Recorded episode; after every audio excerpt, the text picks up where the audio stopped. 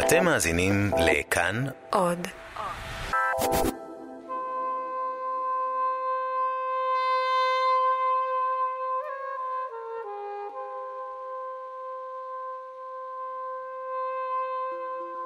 שלום לכם מאזיני ומאזינות כאן תרבות, יום הזיכרון לשואה ולגבורה, כאן באולפן ענת שרון בלייס, ואני עם הסיפור של סיקה, ספר חדש של הסופרת רות אלמוג.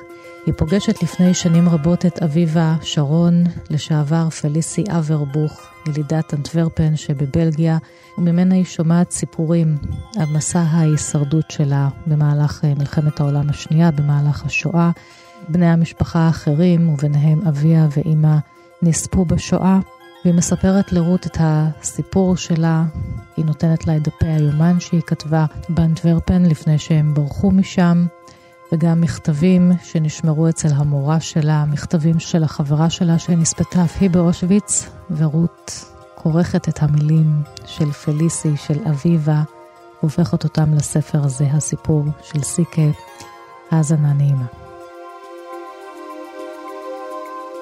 והמוטו של הספר, רות, הוא הזיכרון הוא הבוגדני שבידידים. למה בחרת את המוטו הזה? אה, בחרתי את המוטו הזה כי כשאביבה סיפרה לי את סיפורה, לא בפעם אחת היינו נפגשות, כמעט שנה נפגשנו מדי פעם, שבוע או שבועיים, והייתי כותבת מפיה את הסיפור, היא תמיד אמרה, אבל אני לא זוכרת כלום. איך זה יכול להיות שאת כל התקופה הזאת אני לא זוכרת, והזאת אני לא זוכרת? וחשבתי על זה, איך הזיכרון הוא דבר שמעסיק אותי באופן כללי, כי גם אני, יש תקופות אה, מסוימות בחיים שלי שנמחקו. ואיך הזיכרון הוא בורר. מה לזכור, או המוח בורר מה לזכור ומה לא, זה מאוד מעסיק אותי השאלה הזו.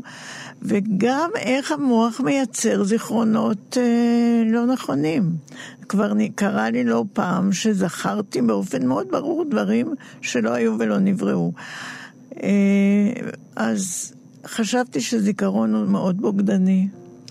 אז בואי נשמע את פתיחת הספר שלך, ואחר כך אה, נדבר על ההיכרות ביניכם ועל חיים של אה, אביבה שרון, פליסי אברבוך. לילה אחד הפסיקה האישה הספרדיה לצעוק. פתאום נעשה הכל שקט כל כך, עד שיכולתי לשמוע את כל הגירוד שהשמיעו האצבעות שלי. הן גירדו את אורי בזעם ובעצבנות.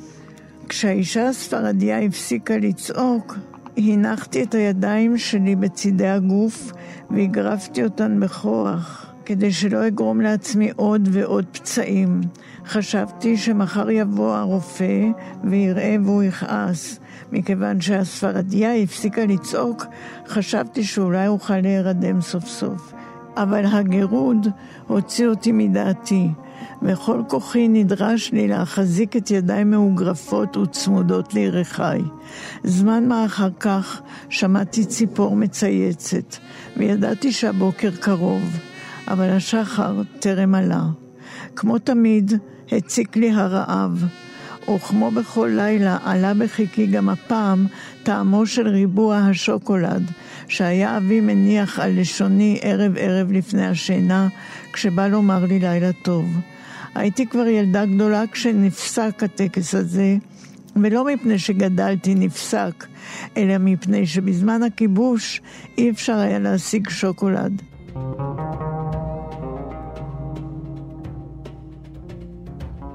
הבית באנטוורפן נדמה עתה כה רחוק, כה אבוד, והשאלות על גורל הוריי לא הפסיקו להלום במוחי הקודח. השתדלתי עד כמה שאפשר להשתיק את השאלות, כי הכאב הכרוך בהן היה בלתי נסבל. איפה אבא? לאן לקחו אותו? מה עלה בגורלו? ומה קרה לאימא? האם הובלה גם היא לאותו מקום? האם פגשה אותו שוב? האם אשוב לפגוש אותם?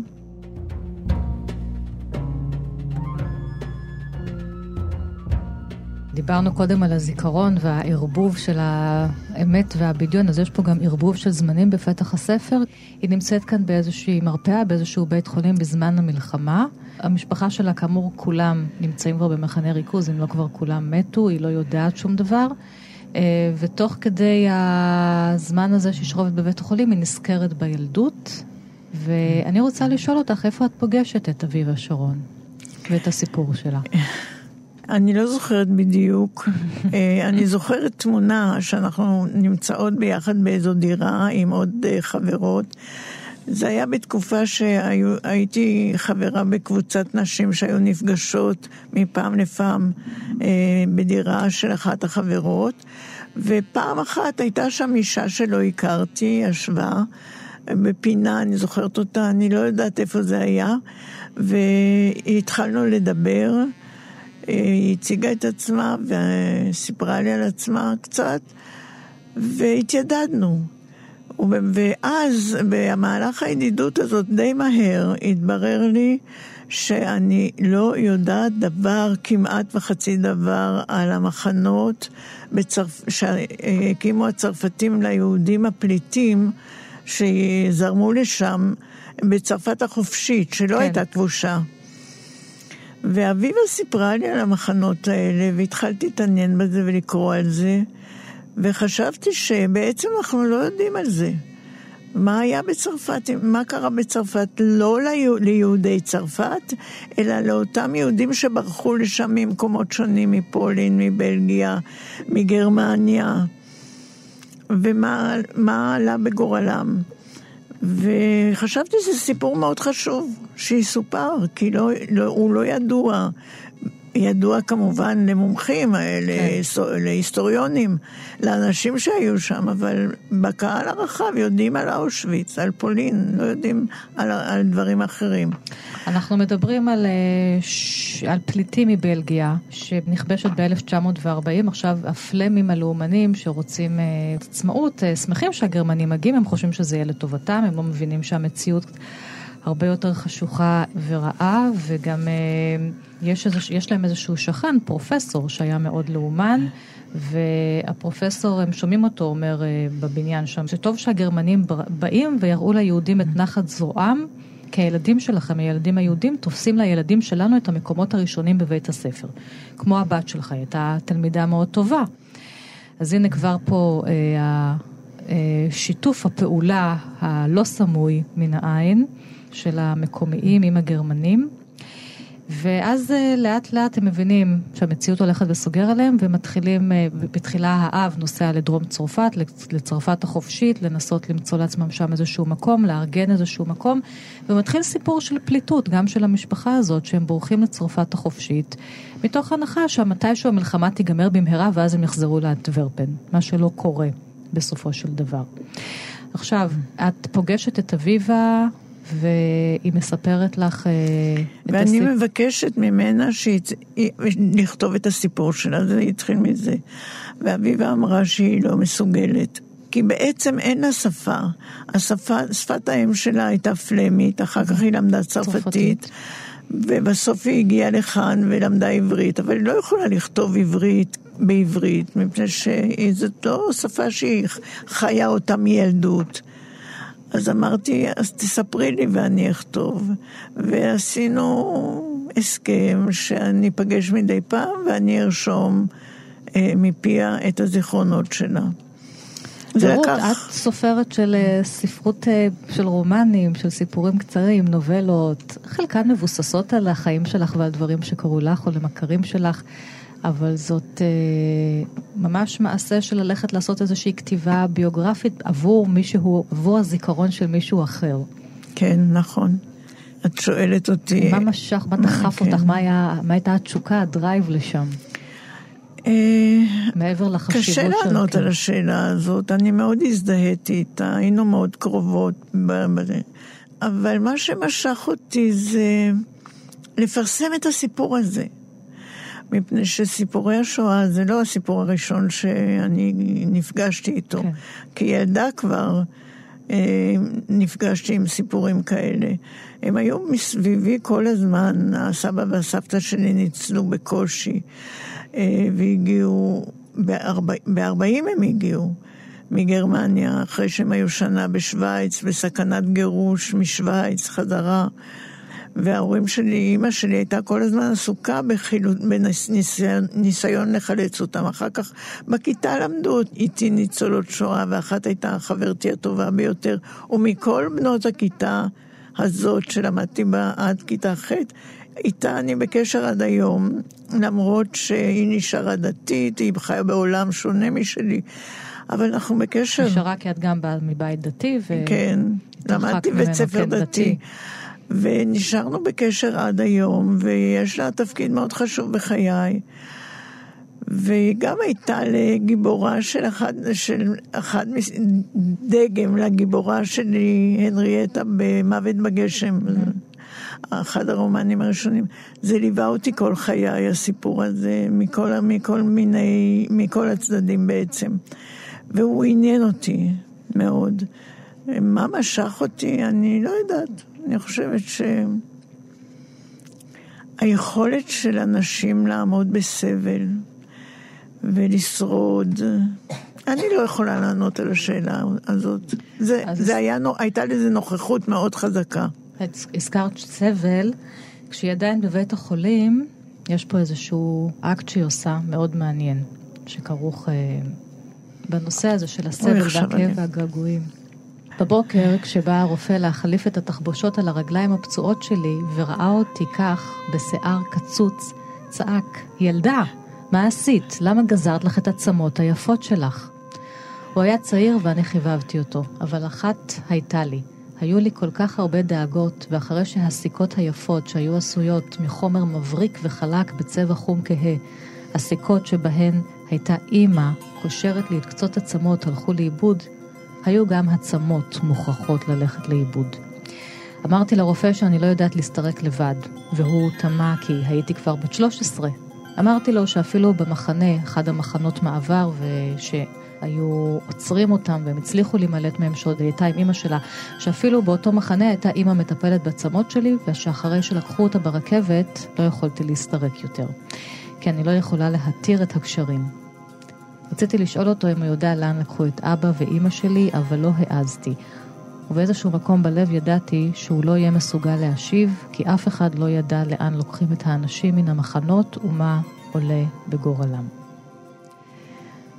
היא גוזרת, היא עושה איזשהו אקט סימבולי שגם לוותר על יופי, אבל גם לוותר זה סוג של כמו אדם שכבר יודע שאין משפחה, שהיא כורתת את השיער שלה. כי יודעת שאין לה הורים יותר אולי, בתוך תוכה. כן. שמשפחתה נחרטה. נכון. שאימא לא תחזור לסרק אותה. היא גם מספרת לך את הסיפור וגם נותנת לך יומנים שהיא כתבה בחודש יולי 1942. כן. עוד באנטוורפן היא כתבה, כן. בחודש האחרון שלהם באנטוורפן. כן, לפני הבריחה היא מנסה להבין מה קורה, מנסה לתת לעצמה שפה או נחמה. היא מאוד אהבה, תכף ניגע בזה, ללמוד, מאוד אהבה ספרים, לקרוא. אז היא מנסה כן. איזשהו, את כוחה ככותבת. כן, היא, היא אהבה ספרים וזה מה שבעצם קישר בינינו. כן. כי שתינו אהבנו ספרים, בעיקר, בעיקר ספרים צרפתיים, וסיפרה לי מה היא קוראת ומה היא המליצה. בכל אופן, אה, היא כותבת בחודש האחרון שלה באנטוורפן את היומן הזה, והיא תרגמה לי אותו. אני לא... היא כתבה אותו? בפלמית. בפלמית. כן. והוא נשמר, כי היא נתנה אותו למשמרת למורה שלה, בין כן. שאר דברים. ובעצם היא לא כותבת כל כך על מה שקורה, מעט על מה שקורה מסביב, יותר על החברות שלה ועל הפגישות שלהן עם המורה והטיולים ש, שכבר היו אסורים אז, והמורה שלהם בכל זאת לקחה אותן, והן היו מסתירות את הטלאי הצהוב. אה, כן, אה, זה מקור להרבה דברים, היומנים האלה, גם... זה לא מקור היסטורי, אבל גם אפשר ללמוד ממנו על המצב באנטוורפן של היהודים אז. ברמזים, כמו במכתבים של סטפי, רק ברמזים, וגם על אה, איך, איך בעצם חיים במצב כזה, איך מדחיקים את הדברים הקשים ומנסים להיות נורמליים. ולהיאחז בדברים הקטנים של החיים, אה, כדי לא לראות את המצב הנורא שבעצם הם חיים בו. אני חושבת שזה היה, בשבילי זה היה מאוד חשוב, היומן, ומעניין גם. למרות שזה ילדותי קצת, וסיפור של ילדה, כן. על החיי, חיי היום-יום שלה. עדיין אבל יש בו איזה כוח וגדלות נפש, איזושהי, כן. איזושהי בגרות. ודיברת על המורה, אותה מורה אהובה, היא, תכף אני אבקש ממך לקרוא, אני עושה לך רק פתיחה, אני אוהבת כל מיני מורות, אבל בסיכומו של דבר יש רק מורה אחת שאותה אני לא רק אוהבת, אלא פשוט מעריצה. וזאת המורה שדרך הספרים ודרך השיחות איתה והטיולים איתה, זה מה שמאפשר לה בימים הקשים שמגבילים את חופש התנועה שלהם ואוסרים עליהם את כל האיסורים של. שהרייך אוסר על היהודים, נותנת לה תקווה ואור. היא אומרת באיזשהו מקום שכל פעם היא חושדת, היא לא יודעת אם היא בעד הגרמנים או לא, אבל בסופו של דבר היא כנראה הבינה לליבה של ה... לליבם של התלמידות היהודיות שלה, וכן אה, קשרה את נפשה בהן. אני, מתוך היומן, כן. אני לא אוהבת אותה רק מפני שמצאתי בה את זו אשר לה חיכיתי זמן רב, אלא אני חושבת שזה אפילו דומה לאהבה סקסואלית. אני לא יודעת אם הביטוי הזה נכון, כי עוד לא שמעתי הרבה על הנושא הזה. אני חושבת עליה כל הזמן, ואני קוראת לה ראוסקה, ואני תמיד מתגעגעת עליה, ואני תמיד מקווה לפגוש אותה. והנה סוף סוף הגיע היום שבו יכולתי לומר לה את אשר בליבי. זה היה בשיעור המוסר. שוחחנו על יחסים בין מורה לתלמיד, ואז אמרתי שמורים חייבים לשאוף לקרבה אל התלמידים שלהם. אמרתי שהמורים חייבים לעצב את התלמידים מבחינה נפשית וכו'. ראוסקה הבינה, וקראה לי לבוא אליה אחרי השיעור. אמרתי לה שהייתי רוצה להתקרב אליה, והיא הסכימה. אבל יש לי חברה בשם סטפי, וגם היא מעריצה את ראוסקה. אנחנו מדברות בלי הרף על הדמות האהובה הזאת. ראוסקי הבטיחה שביום ראשון הקרוב נצא לטיול. אני נשרפת מרוב חשק, ובכל זאת אני מפחדת מאכזבה. תראי, יש פה ממש, כמו שאת כותבת, זה אהבה או תשוקה סקסואלית של ילדה צעירה למורה שלה. כן. שאולי אבל... גם מתפתחת לכיוון הזה בגלל המצב הנורא שבחוץ. כן, אני חושבת אבל שזה די טבעי שילדות בגיל ההתבגרות אה, מתאהבות במורות שלהן, בעיקר בבית ספר שכולן ילדות, בנות, כן. בית ספר לבנות. ואני יכולה לומר שגם אה, אני חוויתי חוויה כזאת. אני לא חשבתי על העניין הסקסואלי, אפילו לא הכרתי את המילה הזאת בגיל כזה. אבל זה דברים שהיא כתבה, אביבה. היא כתבה, כן, כן היא כתבה ביומן שלה. היא ילדה, הייתה ילדה מאוד אה, מבוגרת במחשבות שלה, שהעסיקו אותה. זה, זה דור שאנחנו כבר לא מכירים כזה. של ילדים שקראו ספרים, ששמעו שיחות בבית על דברים ברומו של עולם, והתעניינו בפוליטיקה ובמושג. הם שאלו שאלות. כן, כן. כי לא היו, לא הייתה טלוויזיה, לא היה רדיו כבר. והם עסקו בדבר, בדברים האלה. אני חושבת שאני מאוד מזדהה עם העניין הזה של אהבה למורה. כן, שזה תופס מקום אה, כן. נכבד בספר, הסיפורים עליה. ואותה מורה אה, באה וגם לוקחת וקונה ספרים מאימא שלה שנאלצות לברוח. ובאמת עד הרגע האחרון, היא כותבת, דווקא בגלל שהסתובבתי עם הטלאי הצהוב, היא עודדה אותי שאני אהיה הראשונה בבית הספר. זאת אומרת, דווקא כי אני יהודייה, שאני אראה לכולם שאני הכי חכמה. ואחרי המלחמה, מכל הספרים שהיא החזיקה, שהיא קנתה אצלנו, החזירה לי עלמה ראוס, ספר אחד שנמצא ברשותי עד היום, והוא תולדות העם היהודי, מאת גרץ. וגם אה, כסת הדיו של אבא שלה, זה גם משהו שהאוסקה כן. שמרה עליה והחזירה לה אחרי המלחמה. וגם אה, מכתב, מכתבים של חברתה סטפי, שעוד נשארה באנטוורפן, כנראה עד הרגע האחרון. כן. ואז אה, נלקחה לאושוויץ, והיא כותבת ביומן, מה נשאר לי מסטפי, החברה הטובה ביותר שלי? מה נשאר לי חוץ מתמונה אחת, שאף אחד זולתי לא ילמד ממנה דבר על סטפי היפה, על מתיקותה ורגישותה, על אופייה הנדיב ועל חום ליבה. מה נשאר לי חוץ מכמה מכתבים ומן המכתב המהוע שהיא כתבה למורה שלנו, לואיזה ראוס. המכתב אשר בו ביקשה את המורה האהובה שלנו, גברתי, כתבי לסיקה, סיקה שלי, אני כה אוהבת אותה, אנא, ספרי לה. סרטר זכיחה לילדה הקטנה וקל על הצמא בהירה על הגב. מר ברנס הלבישה שמלה לבנה ולימדה איך קוראים בתפילה מול הצלב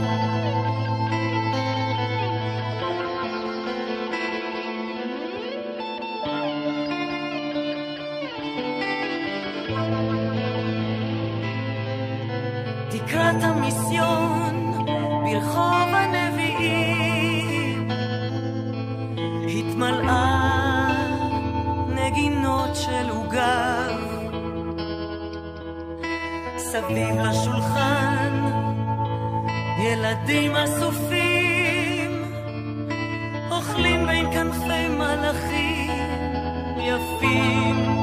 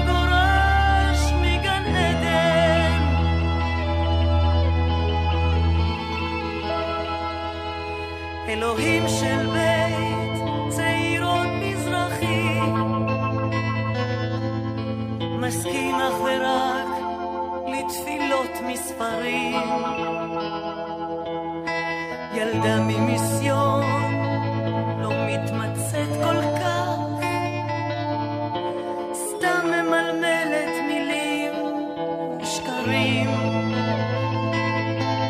וחוששת ממי שמשגיח מעל,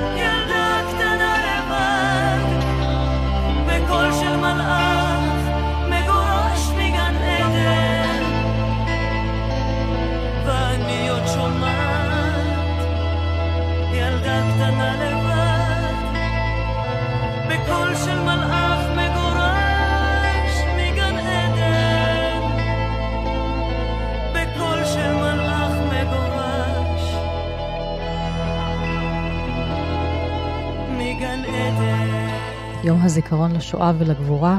באולפן ענת שרון בלייס, ואני מארחת את הסופרת רות אלמוג. בשבוע ראה אור ספר חדש שלה, הסיפור של סיקה, בעקבות שיחות שרות עשתה עם ניצולת השואה אביבה שרון, ובספר הזה היא מספרת את סיפור הישרדותה.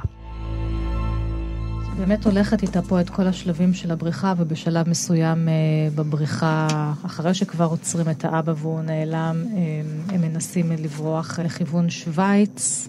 יש להם תעודות מזויפות ושם תופסים אותם ב-26 באוגוסט 1942, והם אה, מגיעים למחנה, ובאחת הסלקציות כנראה שאימא שלה עושה משהו כדי שהיא תישאר במחנה והיא לא, לא תובל ברכבת לתחנה האחרונה לאושוויץ. כן. היא לא יודעת איך אימא שלה הצילה אותה, היא חושבת שאימא שלה הצילה אותה כדי שהיא לא תעלה איתה לרכבת. איכשהו אימא שלה דאגה לזה שהיא לא תהיה ברשימות. כן. ולכן לא קראו בשמה, והיא ניצלה. ואיך היא דאגה לזה? היא לא יודעת. לא יודעת, לא. לא, לא ברור לה מה אימא שלה עשתה, לא כדי ברור, שהיא לא תהיה כן. ברשימות. אני אשמח אם תקראי פה. לבסוף נסגרו דלתות הקרונות ברעש גדול. הרכבת נתקעה ממקומה והחלה לנסוע לאט לאט בשקשוק רועם, מהר יותר, מהר יותר, מהר יותר. וככל שנסעה מהר יותר ורחקה, כך נחלש קולה, עד שנשתתקה כליל. כשקולה לא נשמע עוד, עצמתי את עיניי לרגע ונשמתי נשימה עמוקה. שמעתי איך נפלטת מפי ענקה קטועה, כאין התייפחות. אבל למען האמת, זו הייתה ענקת רווחה. ניצלתי, בינתיים. הרכבת הזאת, רכבת צרפתית, לקחה איתה את אמי, ולא שבתי לראותה לעולם. את זוכרת איך היו השיחות עם אביבה מבחינת רגשית? כי היא מדברת אחר כך גם על תקופות של קהות רגשית, שהיא פשוט אטמה בתוכה את כל הרגש כדי לשרוד. זה היה די קשה להוציא ממנה את הזיכרונות, כי כל הזמן אה, הגנה על עצמה מפני הכאב. ואני לא זוכרת, זה היה לפני הרבה שנים, והיינו יושבות בבית קפה בדרך כלל, או אצלה בבית ברמת השרון. אבל בדרך כלל בבית קפה אני עם הבלוק כתיבה והעט, פשוט רשמתי מפיה. מה שיכולתי לחלץ. היא לא נתנה את עצמה בקלות. היה לה מאוד קשה עם זה. וזה מה שאני זוכרת באופן כללי, שהקושי הזה לחלץ עוד פרט ועוד פרט, כי היה ברור לי שאני צריכה לרקום משהו מלא כלום כמעט, כי העובדות לא מספיקות, זה מה כן. שחשוב היה, מה שמאחוריהן, הרגשות שלה, המאבק שלה, להגן על עצמה מפני הרגשות שלה. נסענו פעם אחת אה, אה, לאנדרטה לזכר יהודי צרפת ובלגיה. אני חושבת, ליד קיבוץ הל"ה. זה קיר ענק, שאליו היא הייתה נוסעת פעם בשנה ביום הזיכרון לשואה, ושם אה, חרוטים כל השמות של הנספים. אה, זה גם זיכרון שאני אה, לא איבדתי כנראה, והוא מטושטש. אני רק זוכרת את הקיר הענק הזה, ואיך אביבה ניגשת ומראה לי את השמות של הוריה. ו, ובתוך הנוף האידילי והיפה הזה, הקיר הנורא הזה. אה, אז בזיכרון שלי הכל גם ככה מעורב. לא, וחלקים גדולים הלכו לי לאיבוד מזה. נעלה עכשיו לשיחה את הבת של אביבה שרון. אנחנו, שתינו, רות ואני כאן באולפן, אומרות uh, שלום לענת שרון. שלום. אין שום קשר משפחתי אליי. שלום ענת. שלום, שלום. ואת uh, הבת של אביבה שרון. נכון מאוד. בדיוק עצרתי עם רות בנקודה של... Uh, איך אביבה סיפרה לה את הסיפורים. כי בספר היא מדברת על, ה, על מקום של, של הדחקה של רגשות, של קהות רגשית. איך היא סיפרה את הסיפורים? מה את זוכרת כילדה שגדלה איתה? אה, איך היא סיפרה כש, כשאני הייתי ילדה, היא באמת אז לא דיברה על זה, וכל הנושא הזה חוזר ועולה בעוצמה רגשית גדולה מאוד ככל שהיא מתבגרת. ובשנים האחרונות, אני חושבת ב-20 השנים האחרונות זה כמעט הדבר העיקרי שמעסיק אותה. היא עשתה הרבה מאוד כדי לחפש מידע על ידי קשרים עם כל מיני ארגונים בעולם, והכל בניסיון לדלות כמה שיותר פרטים על אה, מה שהיה. ואנחנו נסענו מתישהו, זה כבר היה לפני שנים רבות, נסענו לצרפת, לדרום צרפת, כדי למצוא, לאתר את המקום של בית הילדים הזה, הספרדי שהיא הייתה בו, ומצאנו אותו באמת. היום זה בית פרטי, והוא היה נעול, זה היה בחופשת הקיץ, אבל אה, זה היה קטע מאוד מאוד מרגש להסתובב שם, והיא זכרה את הבתים האחרים, ואז היא דיברה על זה. זאת אומרת, היא התחילה לדבר על כל הנושאים האלה רק בשנים האחרונות, וגם המפגשים שלה עם רות נעשו כבר כאישה מבוגרת. כל השנים זה זכור לי כנושא מרוחק וזר, שצץ בעוצמה רבה רק בתקופת משפט אייכמן. היא הייתה מסתגרת בחדר ומקשיבה לכל השידורים ובוכה הרבה. ואת הבנת למה? אה, אנחנו הבנו, אבל כילדים זה לא משהו שאני חושבת שרצינו לשמוע. זאת אומרת, היא גידלה אתכם עם השקט הזה. ועם בלי ש- הקשר, עם הקשר המאוד חם עם מרסל בן דודה, כן. שהמשיך לחיות בבלגיה, והיו כמה ביקורים שלו בארץ כשהייתי ילדה קטנה שזכורים לי כחוויה עזה ומאוד מרגשת. הוא ניצל כי הוא הסתתר אצל משפחה נוצרית. נכון, הוא גם כן. בסופו של דבר המיר את דתו. והמיר את דתו, נכון. לא כן, נשאר אה, הוא יהודי. עדיין עד היום מורמוני. ענת, את... מה קרה כשאת כבר אה, גדלה ואת כן מתחילה לאט לאט לשמוע דברים, לנסות לחבר דברים, להיות סקרנית בעצמך על, ה... אנחנו- על השואה? כי זה באמת באמת- מסע בריחה שבסופו של דבר רק אימך שרדה, כי ההורים שלה לא. אה, כן, אז איך אה, לאט לאט את אוספת את הפרטים ומתחילה להרכיב לעצמך את הסיפור של אימא שלך? נכון, וזה קרה בשלב באמת מאוד מאוד מאוחר, כי כל השנים לא דיברה על זה.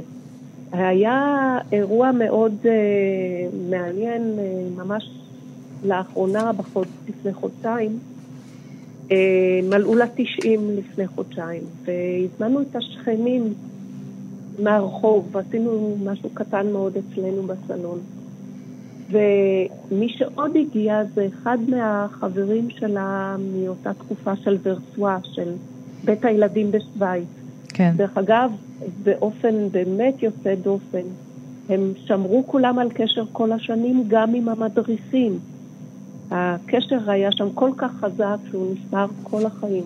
כן, זה בית הילדים בשוויץ, שלשם היא נשלחה אחרי כן. שאימא שלה הצליחה להציל אותה מהמשלוח לאושוויץ, ושם גם כן. אה, הכירה מדריכים שהגיעו הכשרה שהגיעה מארץ ישראל, ואחר כך היא עלתה לקיבוץ הם אילון. פשוט נשלחו, פוזרו לקיבוצים שונים, והיא הגיעה לקיבוץ אילון. כן, בית הילדים בשוויץ היה חוויה מתקנת במידה רבה לתלאות של השנים הקודמות. הם היו שם שנתיים ובאושר רב.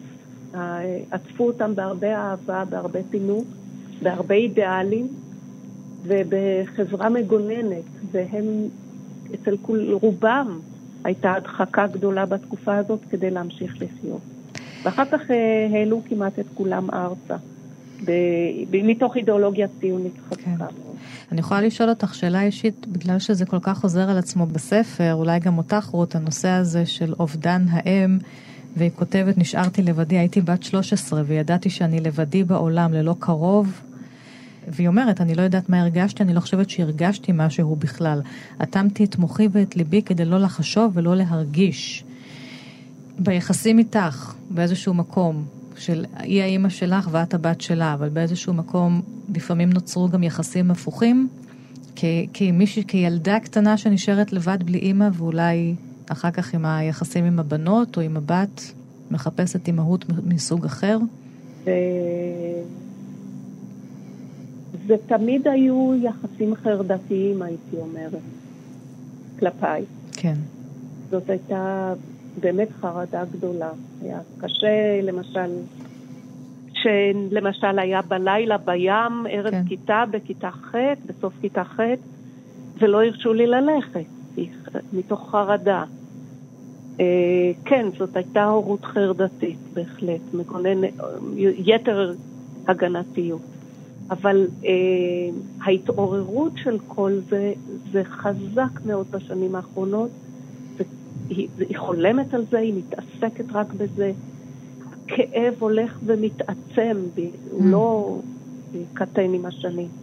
כאב האובדן של ההורים והמחשבות, מה קרה להם, והאם הם סבלו, וכמה הם סבלו, זה מעסיק אותה בלי סוף, זה מדיר שינה מעיניה בלילות. זה עוצמתי מאוד מאוד וזה חי מאוד. וזה לא רק אצלה. זה לא כן, רק זה משהו אצלה. ש- ביקר אותה חבר מאותה חברת נוער והתחיל לדבר על הדברים האלה, ופשוט בכה. זאת אומרת, הדברים הם חיים וכואבים יותר ויותר עם השנים. ואני חושבת על זה שבספר יש גם תיאור שירות, אה, את מתארת אה, מפיה, אה, שבימים של הבריחה, שהם נמצאים בניס עדיין עם האב, הם יודעים שהם צריכים להמשיך לברוח, הם יודעים שהגורל לא ידוע, והם מתנחמים באיזשהו קונצרט שמתקיים שם, בניס, ואת הפכת להיות מוזיקאית, מוזיקאית קלאסית, מרצה למוזיקה. כן, היא בהחלט הורישה לי את הכישרון הכנראה מאוד גדול שהיה לה למוזיקה. עד היום יש לה אוזן מבחנת, היא שומעת את הדברים הנכונים כשהיא מאזינה לקונצרטים. ובאמת המוזיקה, אני התחלתי לנגן בגיל מאוד צעיר, וזה הפך להיות אה, משימה ראשונה במעלה, בהתעקשות, בדחיפה, בחוסר ויתור. אני הייתי צריכה להגשים את הדבר שהיא לא הצליחה להגשים. כן. למזלי זה הסתדר גם עם הנטיות שלי וגם עם השאיפות שלי. זאת אומרת, זה לא משהו שהולכתי אולי. לעשות כנגד רצוני, הצטיינתי בזה תמיד, וזה הפך להיות מקצוע ודרך חיים. זה התיקון האומנותי. תיקון אומנותי כן. גם שזה שם של ספר של רות, ואולי איזשהו חיבור גם לסבא וסבתא. ש- אה, שזה היה הבילוי, ללכת לקונצרטים. כן. זה סבא וסבתא שנספו. מאוד- ואת ענת- התרבות הזאת, את הכישרון ל- לרכוש הרבה שפות, את האהבה לקריאה, את הצורך לדעת, היא הנחילה לכולנו. ענת שרון, המוזיקאית, אני מאוד מאוד מודה לך שהצטרפת אלינו לדבר לך, על אימא. שלך, אביבה. תודה ותודה לרות על הספר. תודה. תודה. בבקשה, רות. תודה. תודה לך.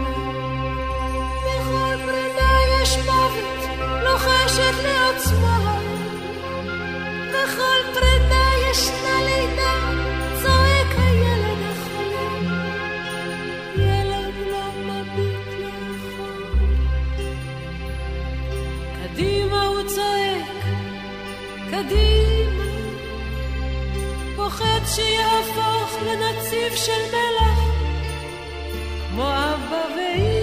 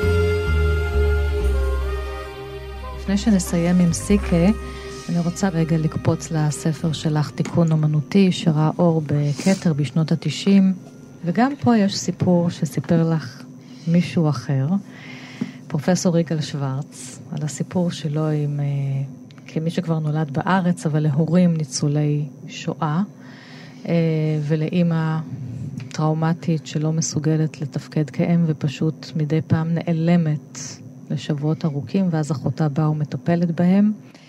שמו גמדים על הפיג'מה. כן.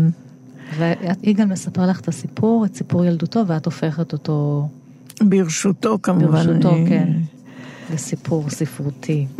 אה, כן, אה, הסיפור שלו הוא לגמרי שונה כן. מהסיפור של אביבה, כי הוא, היו, הוא גדל עם זוג הורים ניצולי שואה בבית בודד בפרדס, והדודה היא, היא המצאה שלי, אני, זה למדתי אחר כך מיגאל, שמדבר איתי בספר שהוא כתב, כן. בעקבות הסיפור הזה, ששואל אותי למה המצאת את הדודה הזאת. הוא נתן לך עובדות או זיכרונות, ואת, ואת השלמת. קטעים, בתיק- כן, קטעים של זיכרונות, לא את כל הסיפור. ואני למה הפכתי, המצאת את הדודה שבאה לטפל בעצם? כן, כי אף אחד לא בא לטפל בו. כי אף אחד לא בא לטפל והם נשארו לבד. שנה שלמה אמא שלו עשתה באמריקה. ואני לא יכולתי כנראה להשלים עם זה שילדים גדלים לבד בלי אימא.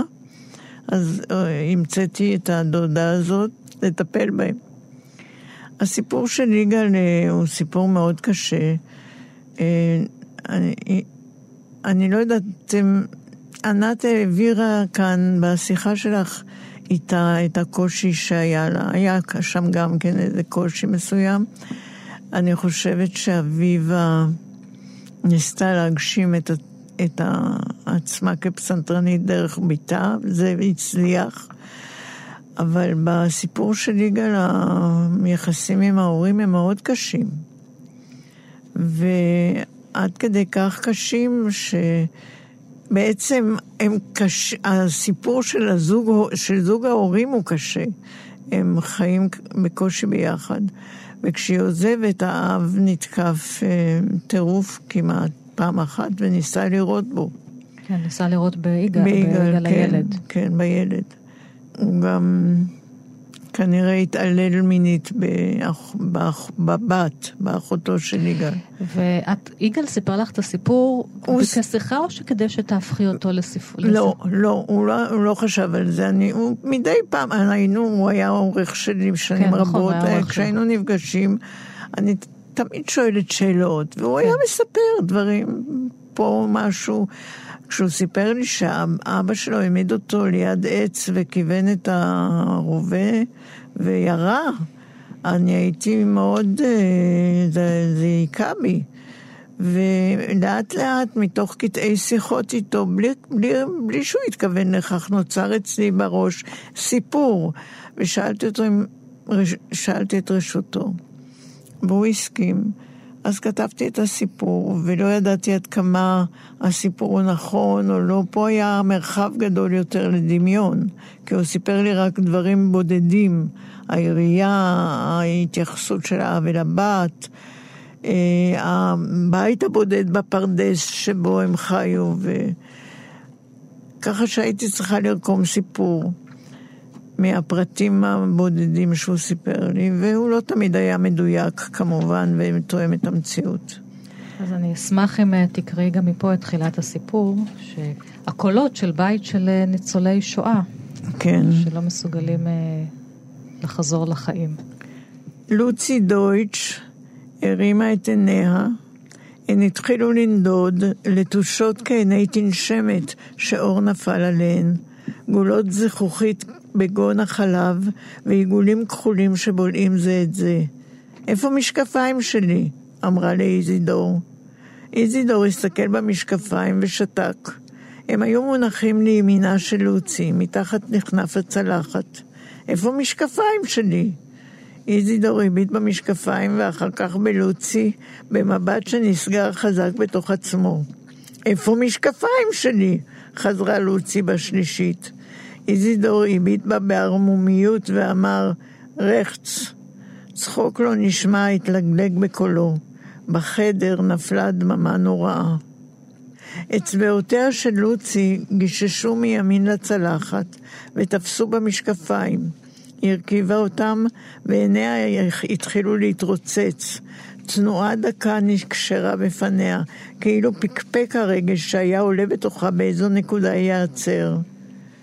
חכה שמשתהה רגע באוויר קודם שיטילנה הדייג. ואז, באחת, ננעץ הכרס והיא קמה. פניה שונו לבדי הכר, ובקול מעובה וזר החלה לנבוח, לינקס, רכט, רשץ, לינקס, רשץ. שזה ימין, שמאל, ימין, שמאל, כמו שהצעדות במחנה. במחנה, כן.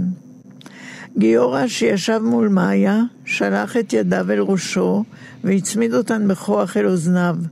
אבל מאיה ישבה בלוניה, מביטה נכחה, מגולות חלב מבריקות כשל אמה. רק איזידור הביט בה בעיניו הקטנות והמחייכות, ובפניו נקראה שביעות רצון. ככל שנתמשך הדבר, והוא היה מלווה בנהמות ובחיי נביחות, אפשר היה לחשוב שלא ייגמר לעולם. ואולם הצרחות פקעו באחת, והפנים הזרים נתייצבו ושבו להיות יפים להפליא, כל לבנים במסגרת השיער השחור השופע. אז התכופפה לוצי כלפי איזידור ואמרה, תרפה. אחרי זה פנתה והתחילה ללכת. במחצית הדרך אל חדר השינה עצרה והפטירה. אני אומר לך, נכון? אני אומר לך הרבה פעם. שני הילדים ישבו קפואים, מביטים זה בזה, ואיזידור חייך אל החלל שעמד בו ריח של ביצים מטוגנות. בדומייה האזינו לרעשים שבקעו מן החדר הסמוך. נקישות עקבים, חפצים שהושלכו והוטחו אי שם, זכוכית מתרסקת. לבסוף הופיע לוצי, הדורה, במעיל שחור, פרוות שועל מושלכת על כתף אחת ברישול גנדרני, מתנדנדת על נעלי עקב שחורות, ובידה המזוודה הקטנה. ההורים של יגאל שוורץ בספר, אה, בסיפור, גמדים על הפיג'מה מתוך הספר שלך, תיקון אומנותי, עוד אה, סיפור שמישהו אחר סיפר לך והפכת לסיפור. ונסיים כאן בחזרה לספר, לספר החדש, הסיפור של סיקה, כשהיא פוגשת את המורה אחרי המלחמה, והיא כאמור שמרה לה על הספרים שהיא לקחה, קנתה מאימא שלה לפני שהן ברחו, ועל כסת הדיו של אבא שלה, ועל תצלומים, וגם המכתבים של סטפי, החברה שלה שנספתה. והיא, ואת, ואת מסיימת את הספר, כשאביבה אומרת לך, יכול להיות שראוסקה היא זו שלימדה אותי את שירו של חידו חזלה. משורר פלמי בן המאה ה-19, שאת שירו הייתי אומרת לעצמי לא אחת בהיותי בוורסואה, המחנה ילדים, הבית ילדים שבו הייתה, ואת שורותיו אני זוכרת על פה עד עצם היום הזה, כי הוא מבטא דבר מה שמלווה אותי למין הרגע שאימי נפרדה מעליי ועלתה על אותה משאית ארורה שהוליכה אותה אל אותה רכבת ארורה שפניה לדרנסי, זה המחנה ריכוז בצרפת שממנו נשלחו לאושוויץ, המחנה שממנו לא הייתה עוד שום חזרה. שם השיר בפלמית, מודר קן שפירושו אימא'לה, ואני אקרא אותו לסיום. אין לי תמונה אימא, אין לי ציור, אין לי פסל אבן שבו יצוקים פנייך, אימא. יש לי רק אותה התמונה שאת רישומה בליבי הותרת את. זו שאיני ראוי לה. או זו שאיני ראויה לה. ואולם, לעולם לא יואם זיווה. כל הימים תחיה בנפשי, ובמותי תמות בי בקדושה. סוף הספר שלך. רות אלמוג, הסיפור של סיקה שמבוסס על הסיפור אה, הישרדות של אביבה שרון. אני מאוד מודה לך שבאת לחלוק איתי כאן ביום השואה את הסיפור. ואני מאוד מודה לך. עד כאן השיחה שלי עם הסופרת רות אלמוג. הסיפור של סיקה ראה אור בהוצאת גמא. אני ענת שרון בלייס. להתראות.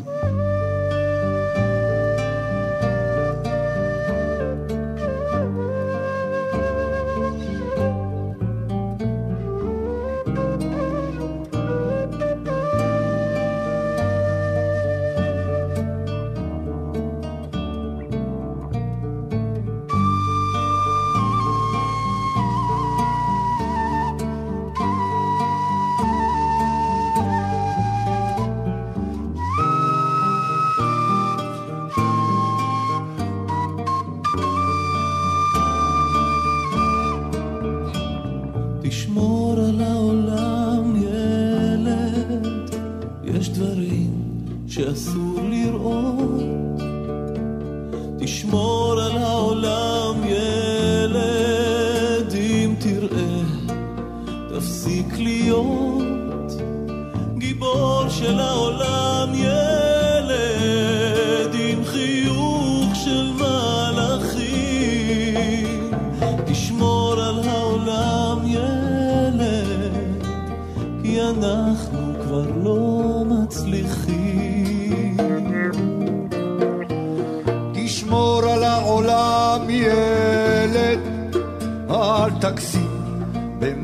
במחשבות.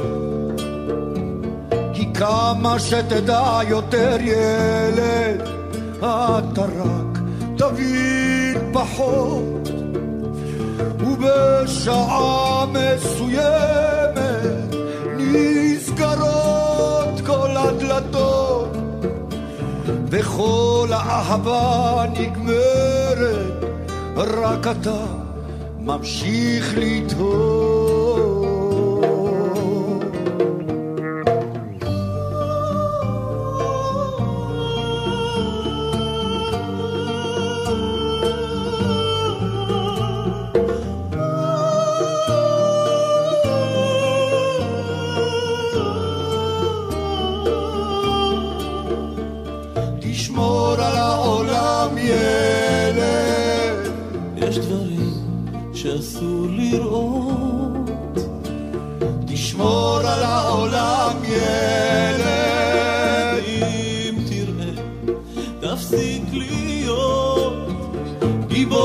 של העולם, ילד, עם חיוך של מלאכים. תשמור על העולם, ילד, כי אנחנו כבר לא מצליחים.